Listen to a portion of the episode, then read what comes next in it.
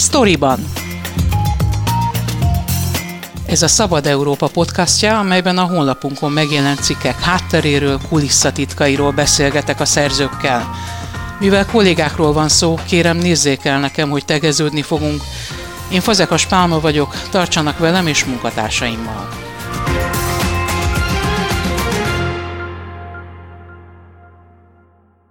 Strigulázza az állam, hány sört iszol meg a kocsmában. Ez a cikk most az egyik legolvasottabb a Szabad Európa honlapján. Arról szól, hogy január 1 -e óta adatszolgáltatásra kötelezik a kocsmákat, cukrászdákat és a kiséttermeket. Mennyi sört, hány süteményt fogyasztanak a vendégek, és mennyibe kerül a rántott hús. Ezt minden rendelés után el kell küldeniük a turizmusért felelős állami szerveknek. A cikket Videman Tamás írta, ő a sztoriban vendége. Maga az adatszolgáltatási kötelezettség nem új. Tavaly nyáron jelent meg a magyar közlönyben a rendelet, és szakaszosan vezette be a kormány. Kikre vonatkozott eddig, és mely az a kör, amelynek január 1-től kell teljesíteni ezt? Tavaly július óta kötelező az adatszolgáltatás a 100 millió forintos éves árbevételt elérő éttermek esetében. És ami újdonság az az, hogy január 1-től a kicsik is sorra kerültek, a tiz, évi 12 millió forintnál nagyobb bevétellel rendelkező kiskocsmák, éttermek, cukrászdák.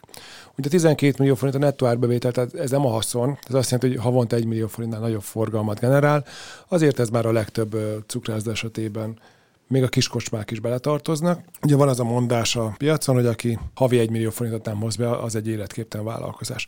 Tehát lényegében a 12 millió forintban mindenki benne van illetve az ilyen szezonális helyek, ami csak mondjuk két-három hónapra nyit ki, nyáron a, a Balatonparton, ilyen kisebb büfék, azok esetleg elkerülhették ezt a dolgot. Tehát lényegében mindenki bekerült. Ami érdekesség, az az, hogy ugye nagy cégek már eleve rendelkeztek egyfajta szoftverrel, tehát ők ez az új szabály, ami azt jelenti, hogy a magyar turizmus felelős ügynökségnek kell adatokat szolgáltatni.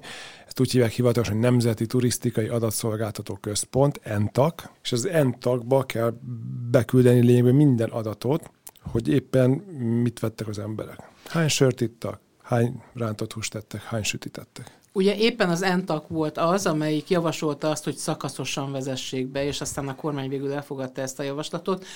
Ahogy mondtad, a nagyobb vendéglátó helyek eh, rendelkeztek azzal a szoftverrel, ami ez az adatszolgáltatáshoz szükséges. Most a kisebbek esetében mekkora beruházást jelent ez? De több ezer forintos beruházás, igazából az attól függ, hogy van-e otthon elfekvőbe egy laptopod. Ugye a szoftver az, tehát a nagyok esetében ez úgy nézett ki, hogy eddig is volt egy ilyen szoftver, bement egy étterembe, fölvette a rendelést a pincér, ugye egy um, kis mobiltelefon jellegű dolog van a kezébe, és az egyből küldi a konyhába a dolgokat. Ez a szoftver azért jó, mert egy nagy étterem esetében ott már levonja a havi ö, rendelésből, vagy hozzáadja, tehát nem tudom hány sült, hús fogyott, mennyi liszt, tehát a receptek alapján levonja a raktárkészletet és ez megkönnyíti a nagy éttermeknek azt, hogy, hogy hétvégén vagy nap végén miből kell rendelni. Tehát a saját működésük. ez egy alapvető dolog, ez már nekik kell. Tehát nem tudom, már néhány asztal fölötti éttermek esetében már szinte mindenki szoftverrel dolgozik, és ilyen szempontból az, azért nem hallottunk korábban panaszkodni senkit, mert ezek az éttermek júliustól lényegében egy szoftvert beintegráltak. Tehát amikor fölveszi a pincére rendelést, akkor nem csak a konyhába küldi el, hanem a turisztika, az állami szervnek és a turisztikai ügynökségnek is.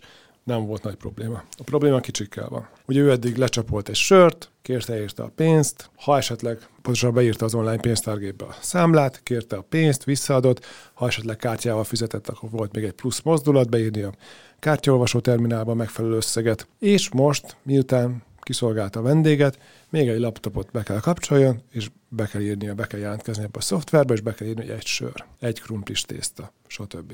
És ez nekik nehéz. Nehéz, mert fölösleges dolog, megnehezíti az életüket. Másrésztről pedig van egy ilyen beruházás, amit kérdeztél az előbb. Van egy ingyenes szoftver egyébként, amit az állam kifejlesztett. Szakmai szervezetek szerint nem olyan jó. Aki tudja, az piacon vesz más cégektől, tehát van egy csomó olyan szoftver szolgáltató, és az általunk megkérdezett kocsmárosnak ez ilyen havi 6000 forintjába kerül, plusz ugye nem vett laptopot, mert otthon volt elfekvő egy régi laptopja. Nem is ez a havi 6000 forint a nagy költség, hanem nem az, hogy neki ilyen plusz feladata van, és csinálná, ha látná az értelmét. Vajon mi lehet az értelmet? Miért van erre szüksége például a turisztikai ügynökségnek? Ez jó kérdés. Az ENTAK honlapján van egy ilyen négy oldalas dokumentum. Ha egyébként most rá is megyek itt egy pillanatra, akkor ilyen kategóriák vannak, hogy étel. Reggeli, szendvics, előétel, leves, főétel, főétel körettel, köret, mártások, kóstolóétel, savanyúság, desszert, péksütemény, snack, üdítő, likőr, párlat, sör, bor, stb. Tehát igazából nem azt kell beírni, hogy egy törlejpesgő elfogyott, hanem hogy egy, egy szénsavas alkoholos ital, egy sör, egy bor, stb.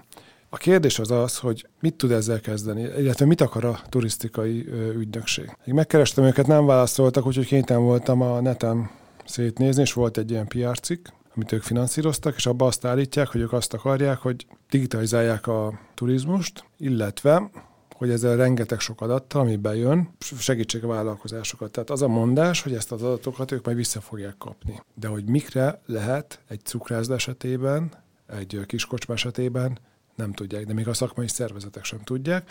Annyit tudunk, hogy 2019 óta kötelező a szállásadóknak, tehát hotelek, szállodák, ők már régebb óta használják ezt a rendszert, és ők tehát 19-ben kezdték, és 23-ban kezdték el visszakapni az adatokat. És ők azt állítják, hogy nekik ez jó, hiszen ö, olyan adatokat kell megadni, hogy milyen, honnan jönnek a vendégek, melyik országból, van a szoft, tud a szoftver egy olyat, hogy előre jelzi a foglalásokat, hogy most majd több lesz, vagy kevesebb, és ők azt mondják, hogy nekik ez jó, mert kapnak vissza adatokat, megkönnyíti a munkájukat, kicsit a konkurenciáról is kapnak adatokat, tehát nem szó szerint, csak ilyen régiós összevetésben, és ki tudják kalkulálni, hogy milyen árakkal dolgozhatnak, bár ez nem nehéz, hiszen fölmennek a netre. Tehát kvázi tervezhetőbbé teszi számukra. Azt állítják, hogy tervezhetőbbé teszik, igen. Ez vonatkozik azokra a kis vendéglátó pontokra, például most jön majd ugye a nyár, a fesztivál szezon, rengeteg ilyen kitelepült kiskocsma, sütöde lesz.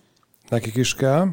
Ez, ez úgy néz ki a jogszabályba egyébként, hogy tehát ha fel akarjuk sorolni, akkor szinte az összes étterem, aki, ugye akinek a bevételje ez megvan, étterem, cukrászda, büfé, kávézó, italüzlet, bár, zenés, táncos szórakozó, egy gyors étterem, turisztikai attrakció, minden jegyen látogatható múzeum, vár, kastély, fürdő, strand, kalandpark, állatkert, vidámpark, turisztikai, közlekedési eszköz, zenésztáncos rendezvény, bármilyen rendezvény, amit a szabadba tartanak, kötelező. Igen, ez az, amit ugye úgy fogalmaznak meg, hogy a jegyértékesítésből származó évi nettó bevétel volt a, volt a Azt fogjuk látni, hogy a, a turisztikai ügynökség, az állam az mindent látni fog.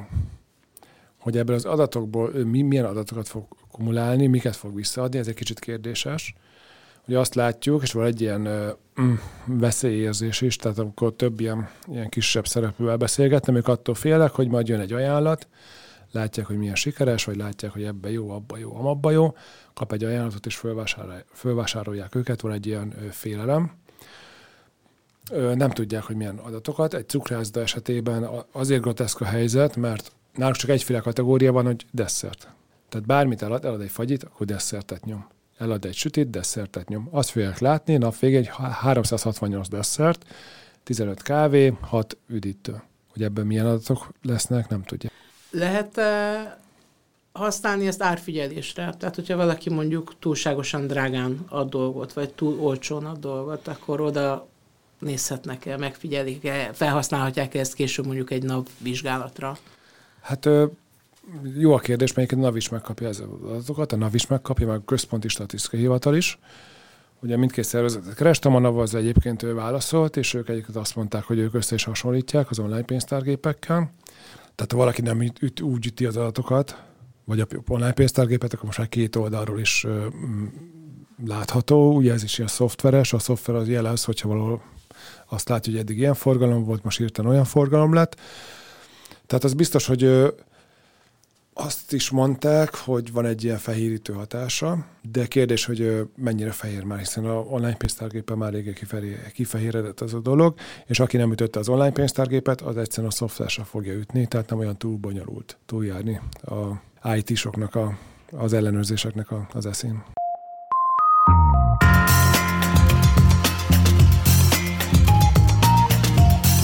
Ez volt a Storyban, a Szabad Európa podcastja, a honlapunkon megjelent cikkek hátteréről, kulisszatitkairól.